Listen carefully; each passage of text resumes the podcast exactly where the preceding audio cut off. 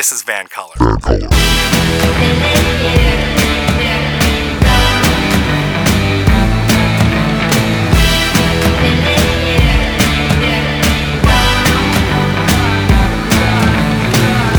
Welcome back to This is VANCOLOUR. My name is Mo Amir, and our featured guest today is a familiar voice from when This is VANCOLOUR was just a little podcast. In fact, out of all the premiers, party leaders, media icons, entertainers, she was one of your favorite guests, and I am so excited to welcome her back on the show.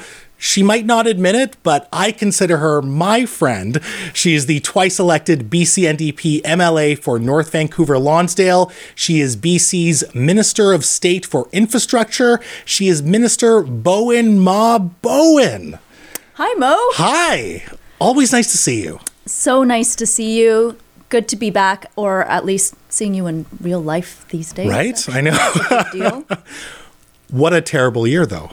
It has been a very challenging year for British Columbians, and I mm-hmm. mean, around the world, of course, but but here in British Columbia in particular, I would say. But the Coquihalla Highway just recently reopened, and this is incredible because six weeks ago, after about six weeks ago, I should say, after the atmospheric river events that took out 20 sections of this highway, collapsed bridges, there was mudslides everywhere. Somehow this highway is operational again. So how? How did it happen? How did you do it, Bowinn? Well, it certainly wasn't me. It was the crews. It really came down to the crews. And Mo, it was 31 days, pretty much exactly, that it took these crews, the engineers, um, the ministry staff, everyone who worked so hard. They basically just grounded out for 31 days, around the clock, 24 hours a day, seven days a week. We really saw the road building community and the heavy contracting community step it up for us. And we're incredibly grateful. Like, I remember when the storms first hit, shortly afterwards, our maintenance contractors were ready on the horn, uh, trying to trying to find every piece of heavy equipment that was available to them and pulling it all on site. Wow. At its peak, there were over 250 pieces of heavy equipment working around the clock on that 130 kilometer stretch hmm. alone. And the crews worked through horrendous conditions, through through sleet, through ice, through snowstorms. And we're it, we couldn't have done it without them. It's almost as if when there's political will, government can really move mountains. Well, we were in a state of emergency, and people knew that.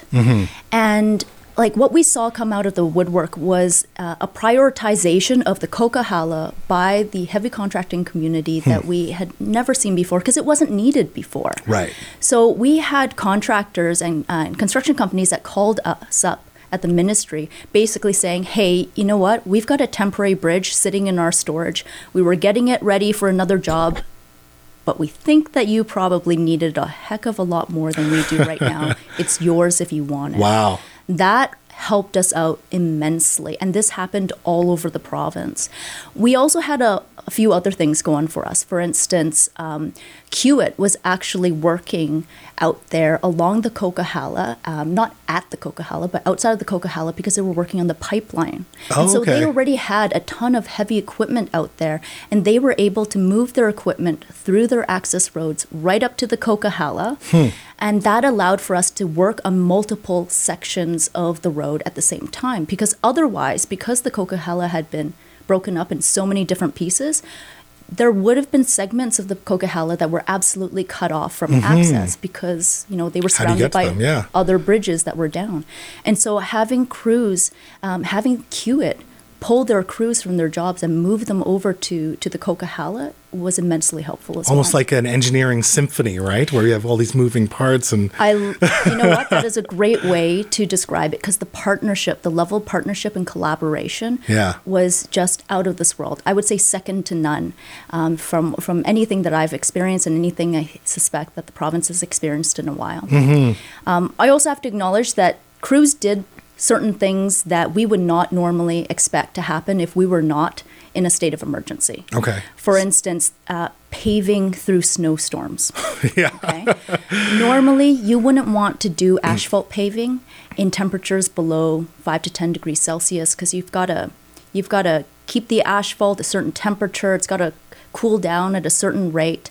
Uh, because we did do this, though, uh, I would expect that uh, come the summer, we're probably going to have to redo some of the paving. Sure. It's going to result in a in a more brittle uh, uh, brittle pavement that is uh, prone to cracking, potholes.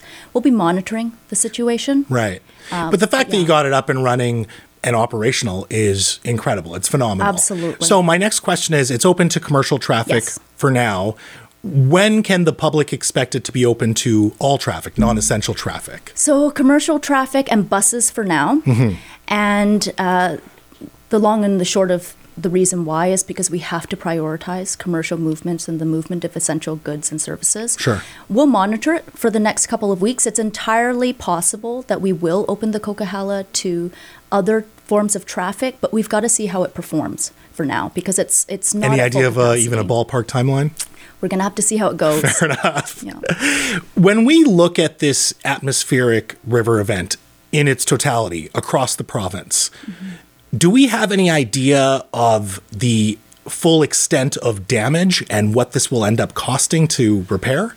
Yeah, you know, shortly after the storm event, I remember listing off the highways that were closed uh, to somebody so that they knew where they could or could not travel. And the list just went on and on. I was like, we have major highway closures along Highway 1, 3, 4, 5, 7, 8, 11, 93, 99. Like it was really quite substantial Yeah. and widespread.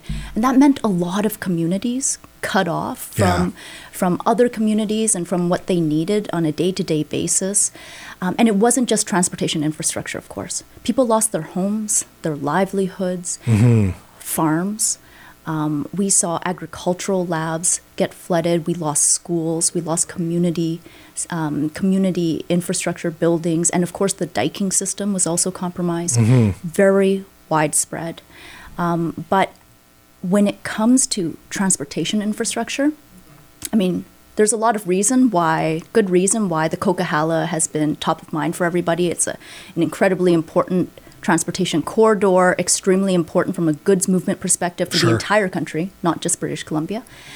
But where the worst damage was to our highways, it was actually along Highway 8. Okay. Highway 8 is a um, a lesser used, lesser known highway. It's a secondary highway that connects Merritt to Spence's Bridge. Um, limited commercial activity, but very important to the small communities that lie along the Nicola River.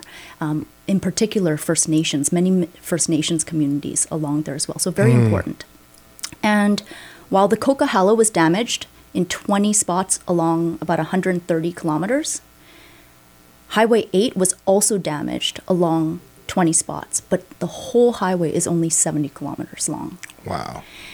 The phrase, pardon me, the Nicola River moved and changed shape in those two days, what we would normally expect to take decades or even hundreds of years to hmm. take. So we're talking major damage. It, there are segments of Highway 8 where it looks like there was never a highway to begin with. Really? Huh. So the conversation about what we do about an, a highway that's so important, like Highway 8, but is in such a vulnerable position, is extremely important. Yeah. We haven't uh, we haven't worked it out yet. It's an active conversation, and that's why it's just way too early for us to know how much all of this is going to cost. Wow, incredible. I guess it's not realistic to expect that all infrastructure can be upgraded all at once, and certainly not upgraded in preparation for similar climate change events. However, I, I'm just curious is it possible to even be proactive at all in any spots? Because we don't know where a mudslide is going to happen, even if we do have heavy rains. Are we kind of stuck in a place where we're just going to have to be reactive when it comes to our infrastructure? I think it is possible to be proactive. And actually, even from the Ministry of Transportation's perspective, we've seen the ministry become much uh, better at being proactive, even just in the last few weeks. Uh, after the initial atmospheric river event, there was uh, we anticipated another series of atmospheric rivers, and prior to that, we actually did proactively close down some segments of highways that uh, were deemed to be vulnerable. And landslides did happen in those closed down segments. And so Right. that proactive approach did work. But you're right that, I mean, some of this infrastructure is, it's been there a while. Right? Yeah. The Coquihalla was opened when pretty much around the time you and I were born. Mm-hmm. Uh, Highway 8 was built back in the 1950s. Uh, there is nobody on this earth that can snap their fingers and suddenly update all of these highways Exactly, yeah. to the condition we need, like going forward right away.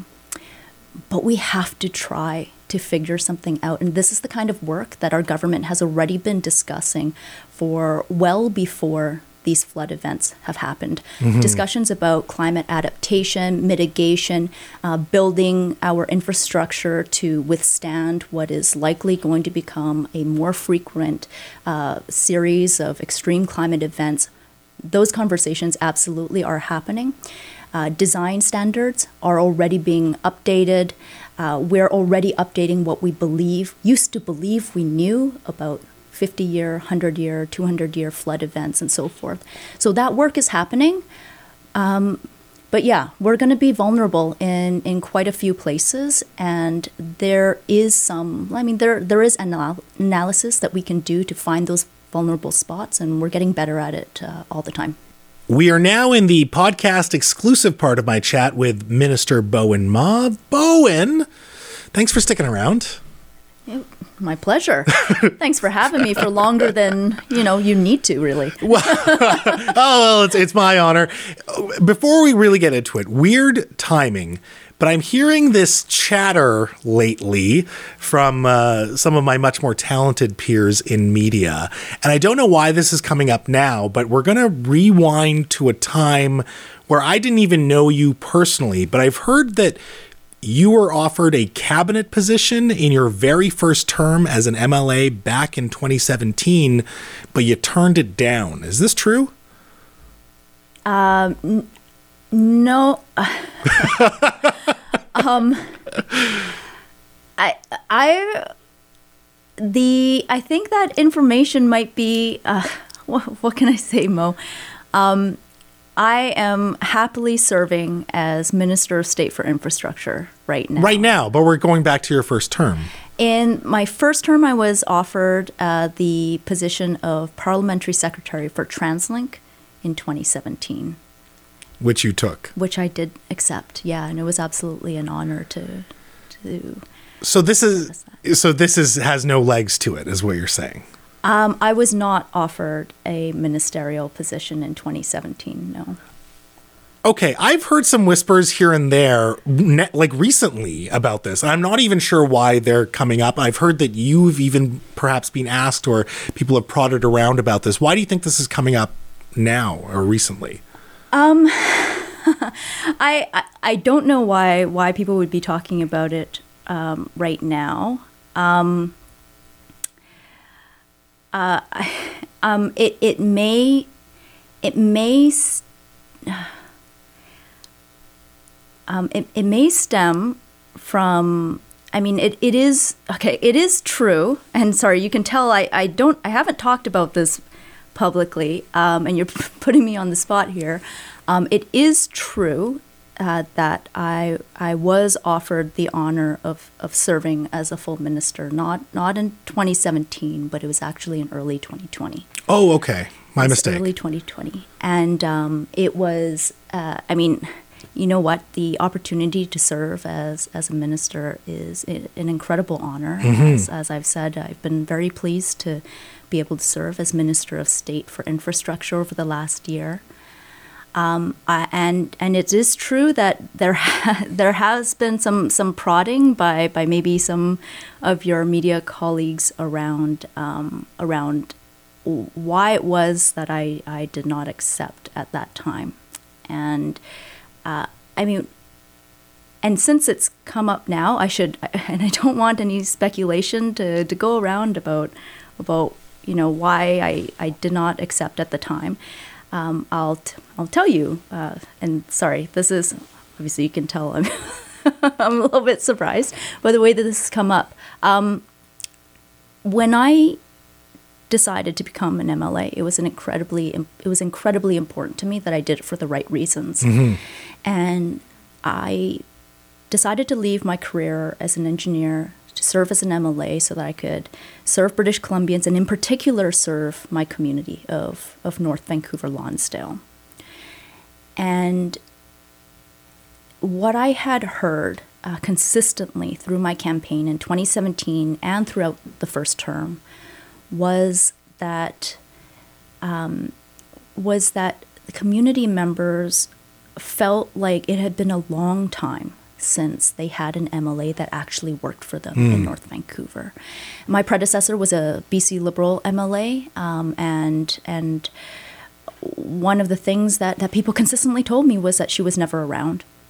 And I was absolutely determined uh, that for me and my work as an MLA, that I would be there for them and they would be my priority, and that I would catch up on a lot of the, the kind of um, representation that um, that they had been missing out for a long time. And so I really, really, uh, it was so important to me that I prioritize them. And I have seen how the role of, of minister can take MLAs away from their community. Um, it is an incredibly important role that they're doing elsewhere for the entire province, um, but it, it's simple math, right? I mean, I've got 24 hours in a day. I'm hoping that about eight of them are for sleeping and eating and showering and, Yeah. and so forth. So out of the remaining 16 hours, um, if if you're adding a ministerial role um, on top of that, then yeah, it absolutely um, it, it can take away from the time that you're in your community. And at the time that I was offered this uh, amazing opportunity, um, I had been serving as an MLA for only two and a half years, and I, I knew in my mind exactly what I needed to accomplish for my community before I before I was less available to them. And so I was also um, confident that our caucus was filled with brilliant people who would do an amazing job, even if I, um, even if I didn't accept that particular offer. Uh, whereas the North Shore only had one NDP MLA at the time, and that was me. So. Which portfolio was it? Well, there was only one. Uh, there was only one position that that was uh, shuffled in. in Okay, 2020, fair enough. Which was um, citizen services, which Mm-hmm. was very, very ably filled by by Minister Anne Kang. So we're talking about the same year, and so this was, I guess, where I am now filling in the gap that we're talking about 2020, and then you did enter cabinet in 2020 after the election. Yes. So what changed in your mind that made you accept the offer after the the 2020 election? Well, uh, for one, a lot of the issues that I was working on for my community actually did manage to uh, to get into a place where I felt like we were on a on the right track and, and headed in the right direction on them. And so I felt comfortable that I had succeeded in in pushing some of that across the line. I was a far more experienced MLA at that point. Um, the extra six months, especially during a pandemic, really helped me find my stride in understanding how best I could uh, support my community, even if I had, even if I was physically there a little less, especially since everything went to virtual anyway. Yeah, true. But really, the game changer for me was the fact that Susie Chant was elected in North Vancouver Seymour, and we had another NDP MLA on the North Shore that could um, help support uh, community members and really help carry some of the, the workload that fell on me when I was the only government member in the region. Yeah. And I do have to say, if people are not aware, your community outreach is excellent. in terms of the newsletters that you provide. They're so informative, especially throughout the pandemic, in terms of your visibility in the community. You're always out there. I mean, I've ran into you a bunch of times, usually at shipyards. I'm having a good time, but you're out there, you know, meeting people in the community. Uh, you do a lot in the community. And, and I'm not just saying that because I do consider us friends. I'm just saying that because I live in North Van in Susie's uh, uh, riding, but I, I, live in North Van, and, and, and you're out and about despite taking on this this cabinet role, and it is quite admirable that that you have such a commitment, I think, to North Van, and it it shows. Well, thank you so much.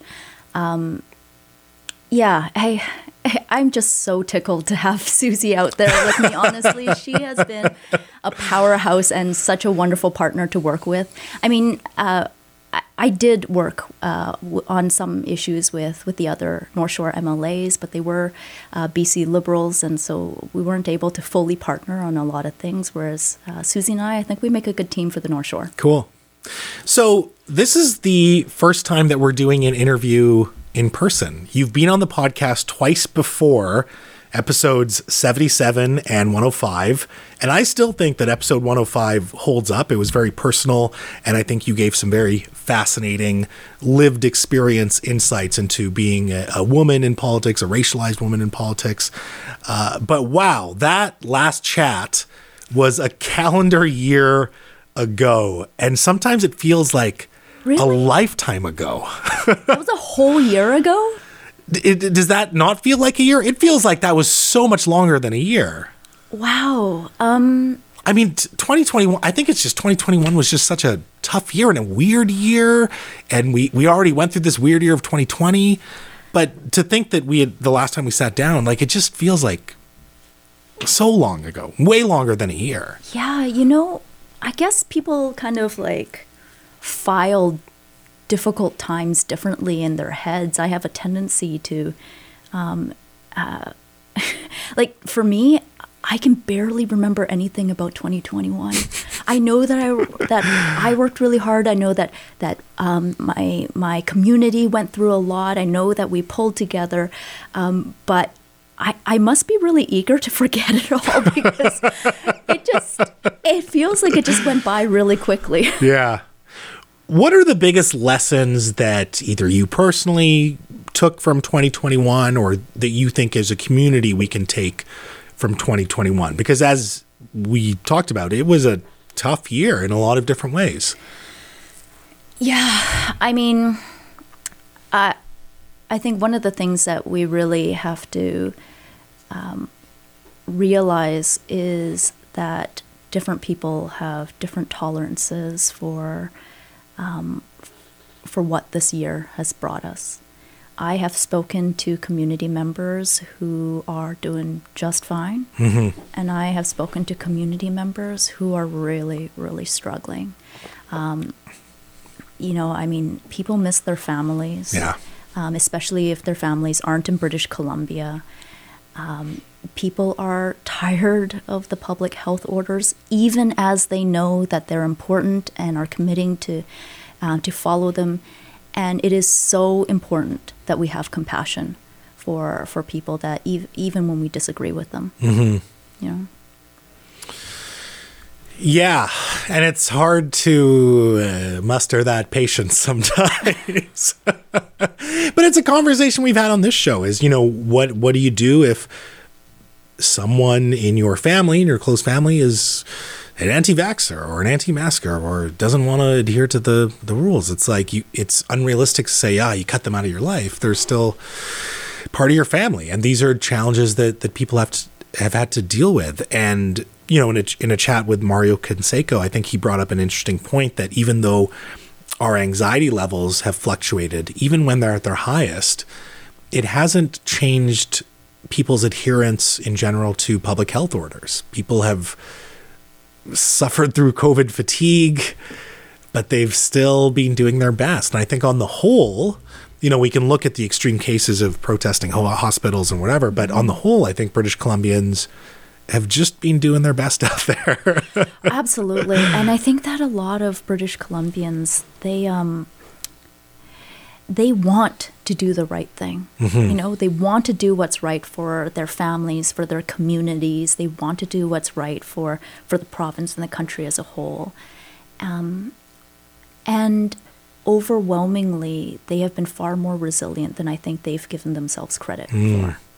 You know, and through all of this last year, what I've also seen is how brilliantly communities can come together to support one another. I mean, we saw that in the in the flood event, Yeah. where um, even you know communities, literally like o- local governments, were offering up um, help for for other communities that were harder hit by the flood events than they were. Yeah. Um, we have seen um, organizations and faith groups and um, and cultural groups just completely kick butt at at you know rounding up donations and rounding up support for flood for vic- the victims of the flood and the BC storm.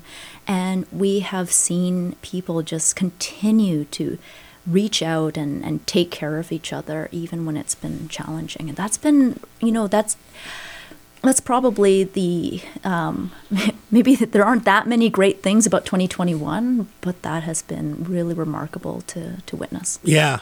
And I, I'm really happy that you bring that up because I think that might be one of my biggest lessons in terms of a, community aspect is that when things get difficult, you see communities banding together. We don't atomize and, and, and go to war with each other. You know, you do, of course, have a very small minority that that that sort of resists and, and fight things. But honestly, people come together when times get tough. And those examples you gave are, are great examples. You know, people were really helping each other out. And I think, again, I think a majority of British Columbians through this pandemic, even within their own circles, were checking up on each other. yes I know that I was checking up on people in my circles, and people in my circles were checking up on me. You know, not that any red flags had been thrown up or anything, but we were all just seeing how we're doing. Do we need anything? And and that through a very tough year, um, yeah, you call it a sil- silver lining or or something to to fasten your your faith or hope on. I- I- it's pretty remarkable, I think. absolutely I have to be honest, and this is not a secret. I have expressed this opinion on the radio, particularly on CBC's On the Coast with Gloria Macarenko. I've written about this in Vancouver's Awesome on uh, specific issues in particular. When the BC NDP won majority government, there was a lot of enthusiasm amongst progressives. Like, wow, we have this unfettered social democratic government. We're going to get all the things. We're going to get the child care and the progressive drug policy and some great environmental policy and 10 days paid sick leave. And and you know what? Some of it has been done. It's I'm not undermining the government in this regard. There has been a lot of work that has been accomplished in the first year of the majority government, but I think for a lot of progressives it feels underwhelming. Hmm. And I don't want to get into specific issues. We're talking about what would you say to a supporter, a voter, a progressive, just a British Columbian who might express disappointment with your government on certain files? You know, I was actually thinking about this the other day and I was reflecting on Are you getting a lot of this? Um, Uh, you know, I mean, you know what? I'm a new Democrat, and the BC NDP and the federal NDP, we are a party of people who want everything in the world for, for our neighbors and our communities. You know, I mean, we're we're built on on um, just pushing so hard to get as much done as possible in order to in order to make life better for people. And so i think that it's fair to say that uh, we are often our own worst critics. We look at ourselves and we're thinking yeah we did all of these things but what about that one thing that we haven't done yet? I really wish we could do that. Even though we know even though when you reflect on it it's like wow we've you know we've done a lot over that time and I was uh, reflecting on on some of the things that I wished that we had uh, were further ahead on, um, and or or that we had done even more of. And of course, there's lots of reasons, right, where um, there's real capacity issues in, in in government where you know you can't do everything at the flick of a switch. There are processes to go through and so forth. But as I was reflecting on all of this, I also started to recall what it was like before our government formed in 2017 and what the political atmosphere was when we were governed under the BC Liberals. And the one piece that I really started to realize was that the fact that we were even talking about issues as British Columbians, like what issues we agreed or disagreed with, or what uh, policy work the government should be doing or not doing, or so forth. The fact that we even have the space to have those conversations is totally different from what it was like before the BC NDP came into power. Because back then, under the BC Liberals, all anyone ever talked about were the scandals. It was all about who was paying who off, or who was, um, what kind of deals were being cut, and in you know uh, to help whatever big donor friend of the liberals and so forth. Like it was just scandal after scandal after scandal. We couldn't even talk about, you know, should we have five days paid sick leave for every employee in British Columbia. And a big part of the reason why I believe that the, the conversation has changed is not only the, the difference in, in our governments and, and um, who we, we pride ourselves on working for, um, it was also the it was also because we banned big money from politics. It completely changed the political field. It completely changed um, who politicians had to uh, go to for money. I mean, I remember when I was running back in 2017, the amount of money that I felt pressured to raise for a successful election was absolutely staggering. Hmm. Staggering. And the amount of time that I spent fundraising and the amount of time that I spent reaching out to people with money is um, like I, I I couldn't stomach it then, and I am so glad that I don't have to stomach it now because we don't have that anymore. I will say politicians are a lot less annoying when it comes to that. oh, that's good. See, isn't it that good? But but okay, and, and I understand what you're saying, and I think those are all fair points. Again, uh, the the reforms that you're talking about, I mean, that was a lot of that was from the first term, and I've openly said that I thought that that first term in government was certainly one of the best governments I've ever experienced. I mean, maybe I'm younger, but you know, most seniors would say the same thing that he he really admired and uh, was happy about how that government performed. I guess what I'm getting at is fair enough, we're only the first year into this term, and there's been a lot on the table in terms of the pandemic and some of these climate change events. But at some point, we're going to get to a place where British Columbians are going to say, okay, what have we done on the housing file? What have we done on um, you know the opioids file and again i, I don't want to get into s- debates on specific files because that's not fair those are not your files but i'm just saying like are, are you telling people to just wait it out or what like because there are disappointed progressives and there are disappointed people that that even if it's a little thing like paid sick leave or if it's a larger thing like the the price of homes they're going, hey, what, what's going on? Why, why aren't we doing all the, the cool social democratic stuff that, that we thought you were going to do in a majority government? I mean, you are right that the province has faced a lot of emergencies. Uh, in, in 2021 alone, we have had two public health emergencies and five provincial states of emergency. Uh, sorry, pardon me, three provincial states of emergency. So that's five emergencies that the province has had to contend with in one single calendar year. And while we are working, we continue to work on a lot of the other issues that people care about, and we are making lots of progress. I mean, we're um, well on our way to delivering on our promise uh, and in partnership with the federal government to reduce childcare fees by 50% by the end of next year. Um, we, you know, made public transit free for kids 12 and under, and so forth, and so on and so on. Um, but it would be, I think it would be naive of us to say that a government could deal with five different states of emergencies in one year and not have that impact um, uh, impact other priorities. So, how overwhelming was this year? I mean, we're talking about pandemic, we're talking about heat dome, forest fires, the the climate change events. I mean, the atmospheric river events in particular.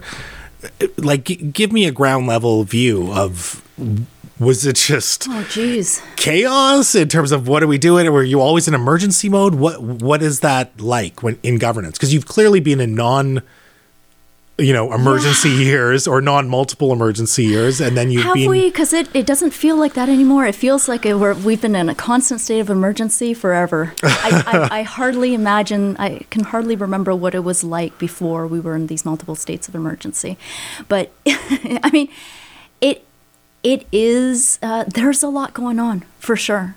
I mean, when we have a pandemic that we're battling and the entire healthcare system is stretched in order to in order to address the the impacts of that pandemic um, and it, there are a lot of reforms in healthcare that we were hoping to get through that we're still working on mm-hmm. but that we have to respect the fact that the people that um, that we relied on for that are also really exhausted from trying to get us through this pandemic as yeah. well. I mean, we have a fantastic public service. They don't get enough kudos, honestly. They work, um, I mean, especially during these emerg- states of emergencies, the, the service has been working around the clock and moving way faster than people ever thought that governments could move. Yeah. Um, we saw that in the beginning of the pandemic. It continues to happen now. We saw that uh, through the flood recoveries and, and recovery from the storm events. Um, it is it is challenging. I mean, if you look at the kind the um, number of emergency cabinet working groups that have uh, been formed in just the last year alone, there's one on the pandemic. There's one on disaster recovery because of the storms and the floods. There's one on um, recovery from the wildfires because of what happened to Lytton over the summer. Mm-hmm. We're still dealing with that and still working with uh, Lytton on rebuilding. And while all of this is happening, we're still making progress on a lot of other important files, of which some of uh, some of which we've talked about today, and, and some of which we'll continue to work on. I think suffice to say, we know that there's a lot to do. And we acknowledge that, um, that people have really high expectations for our government. And yeah. every single day, every member of my team, I see them, I see my colleagues, they are working. Um, I, I, they are working to do the best that they can to deliver for British Columbians. So, as my friend, you're not mad at me when I criticize the BC on the radio? um, I, I, like I said, um, the most ardent supporters of the BC NDP are actually often our biggest critics because the expectations are so high, and we all got into this work because we wanted to good, do good by people. I'm going to take that as a free license now. If someone if someone comes back to me, hey Mo, you were being unfair. I'm going to take it up with Bowinn. Bowinn said be harsh, be be the worst critic. um, I, I, do want to touch on uh, on something you're talking about in in terms of you know there there still being a lot to do. Has anything, and it, it can be in your ministerial file or it can be just in general, has anything like kept you up at night? Maybe not literally, but in terms of something that you go, okay, we have three years to fix the system or to implement some new framework to address I don't know, a certain vulnerability in the governmental mm-hmm. system or governmental response. Is there anything that that you're that you really want to see done in the next three years from your government?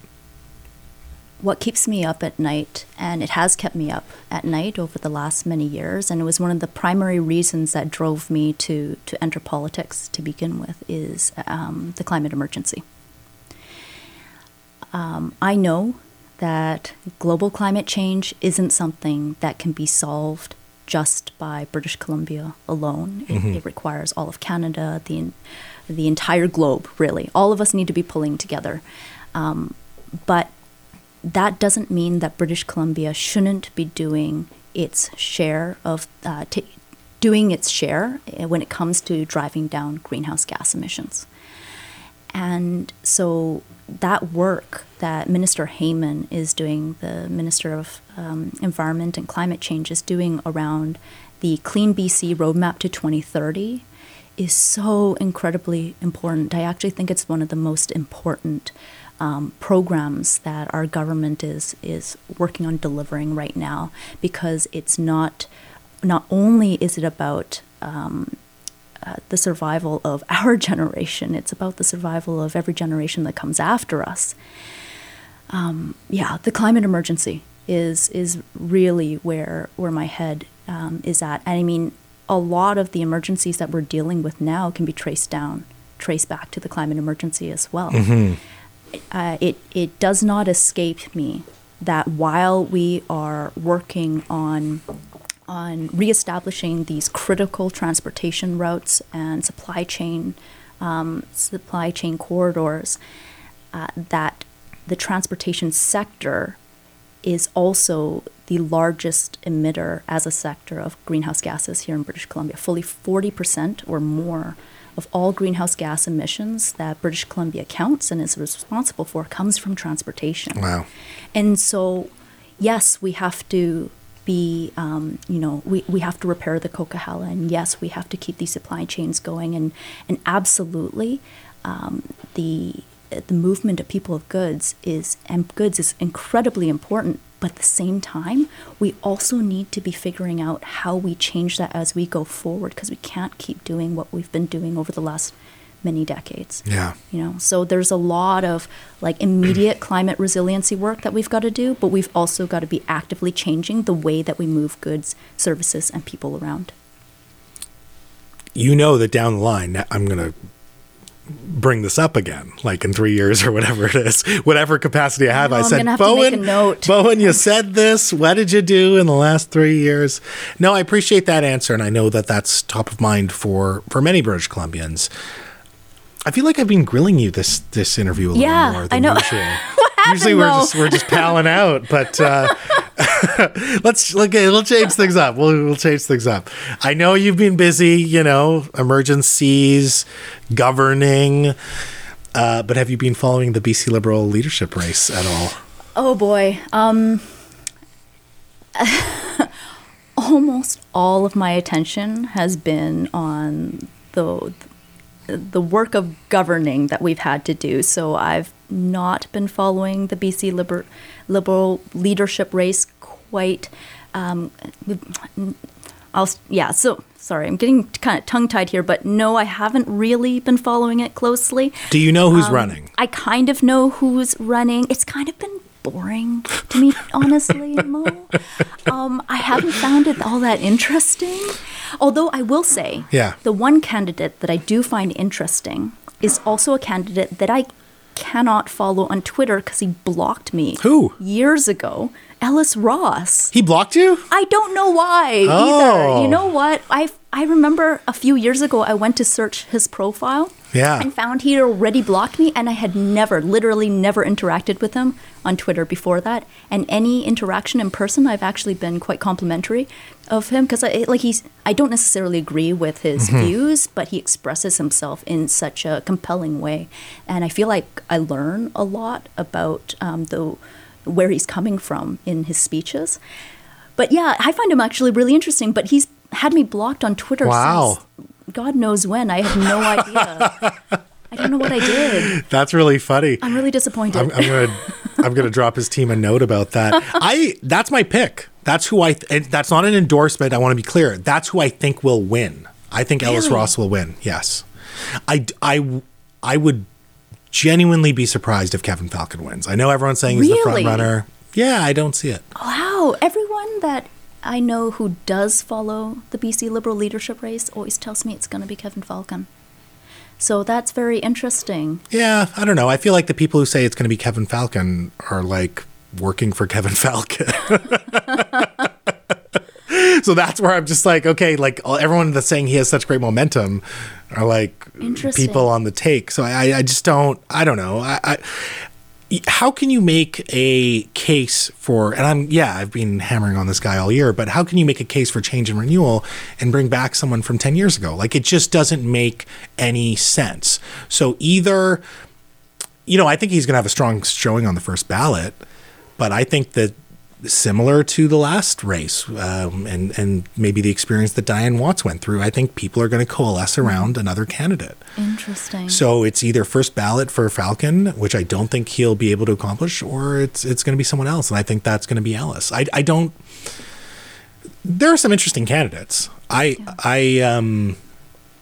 I personally like you know Renee Merrifield as a person. I, I, don't think that's someone that should be underestimated. I don't know what her ground game in terms of campaigning looks like, um, so it's hard for me to comment. Uh, I think Gavin Dew has some interesting ideas. I went to school with Gavin Dew. Did you? Oh yeah. Are you guys friendly? Or are you? Yeah, ri- is there a, is there a rivalry, a friendly no, rivalry? I don't think so. No? I mean, I've yeah, no, I knew him back in university. He's a, he's a nice guy. Yeah, we get along, politics. and um, I enjoy chatting with him. Uh, you know, Stan Sipos, Hall of Fame drag racer. Maybe he will be the dark horse I in this race. No idea who that is. N- neither does anyone else, apparently. Okay. I, you know, you know, Ellis Ross has a TikTok, um, a, a TikTok account. I don't think he's making those TikToks though. Uh, I think he's got a team that's. They are those. TikToks of him. I saw one because so, he hasn't blocked me on TikTok. Okay. Um, and one of the videos was of him looking into the camera, um, basically saying, uh, "Is this it? Is that the button? What does this do? like some, something along those lines." Oh, maybe he does. Okay, yeah. Um, so maybe he does make his own. There was there was also one video where I um, he posted it, and then I guess in the comments said something along the lines of like, "I don't understand where this music came from. How do I take it off?" Wow. So, but you know what? It's I think it's very genuine. It's real. So it is real. I was thinking of he has some very flashy Instagram posts, oh, and so that's what I was thinking. I was like, he's not making these; someone else is making yeah, them for him. But I haven't seen him on TikTok, so that's not. I'll have to check it out. I, you know, uh, people uh, often criticize me as a as a partisan, but but I think I'm more of a ideologue or just ideological. I want the BC Liberals to do well and I know maybe you don't because, you know, fair enough, but I want a strong opposition party. I want the BC Greens to be very strong. I do think they are for the two person caucus that they have. I think they're an incredible caucus. Uh, but I want this party to be strong. I want British Columbians to have options in terms of not just who they vote for, but ideas, right? And you know, people say, "Oh, you're always." They say to me, "Oh, you're too hard on them," but it's like, no, I want them to have the best possible leader and the best possible caucus, and and I want them to hold you guys to account, especially because you're in a majority. I, you know what, as a as a uh, politician that is aligned with a political party, of course, it makes our life easier when the opposition is not strong. But I completely agree with you uh, from the perspective of like the value to democracy. Mm-hmm. Having multiple strong political parties is absolutely better for from a democratic perspective. It's better for British Columbians to um, to have um, ideas thoroughly debated out and challenged and so forth and and potentially and I believe very strongly because I supported the proportional representation campaign that um, opportunities for cross partisan um, collaboration are also extremely important. I mean that it's a bit difficult given our first past the post system to yeah. really incentivize that kind of behavior. Um, again, why I strongly supported proportional representation, but understand that it did not pass, and I, I accept that. I'm not bitter about it at all. Don't, don't worry. Um, but I totally understand where you're coming from. Like it's it's important for us to have good quality candidates, good quality mm-hmm. po- um, political parties, regardless of um, whether you agree with them or not. Yeah.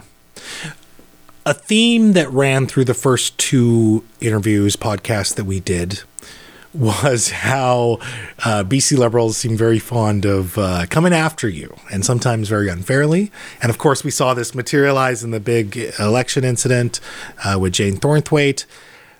Do you th- I think they've learned their lesson. I haven't seen any attacks against and Ma. I feel like they know that that is the the kiss of death. That if they throw something at you, you are rubber. It is going to bounce back and bite them even harder. Um, I have definitely noticed a difference for sure. um, I don't know what you did, Mo. Like, but yeah. Um, I just pointed it out. I think I just pointed out the reality of the situation. Yeah, I there has definitely been a stark contrast in in the way that the BC Liberals um, engaged with me uh, prior to this year. I would say, and, and uh, not just specific to you, but I think some of this has to be the leadership of Shirley Bond, right? Like, I just think I the BC Liberals in general, and and there's been many things that I've actually agreed uh, I've agreed with Shirley Bond on in terms of some of her criticisms, and I just found that their com strategy in a lot of ways has improved. I mean, there are issues that I that I still have with them, of course, but I, but I just feel like the the tenor that they've taken this year has been a lot different. You know what? I I agree with you on that as well. I actually wrote a card and I wrote a note to Shirley Bond before the um, before the end of the last session because that uh, was going to be the last session that she would uh, serve as the interim leader of the BC Liberals. Mm-hmm. And what I told her was in my card was that I really have noticed a change in tone from the BC Liberals under her leadership. Mm. Like I feel like she really took them out of the muck um, their question period questions were about issues, and sure, we might not agree with the you know the angle or the perspective that they're bringing, um, but it was about issues. Mm-hmm. Whereas under the previous leader, um, before Shirley Bond, it, it question period was all about like gotcha questions. Mm. You know, they had filed like millions of dollars worth of FOIs in order to get a a receipt on dry cleaning and then for $500 and like pounded um, Minister Mark over the head with it for weeks on end. Like it was just really petty stuff. Yeah. Um, and and this uh, the last couple of sessions under Shirley Bond has been like, you know what? They're asking some good questions. They're good questions that we can answer, but they're still good questions. Mm-hmm. You know. Yeah. Yeah, there have been.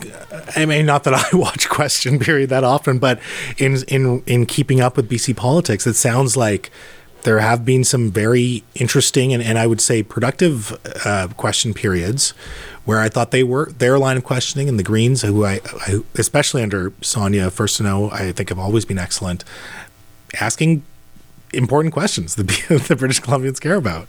Yeah, I think that's important. Yeah so that's it. That we're going to leave it on that note. But but you were the second last podcast of 2020. This year, 2021, you were the last podcast for the listeners who have made it this far.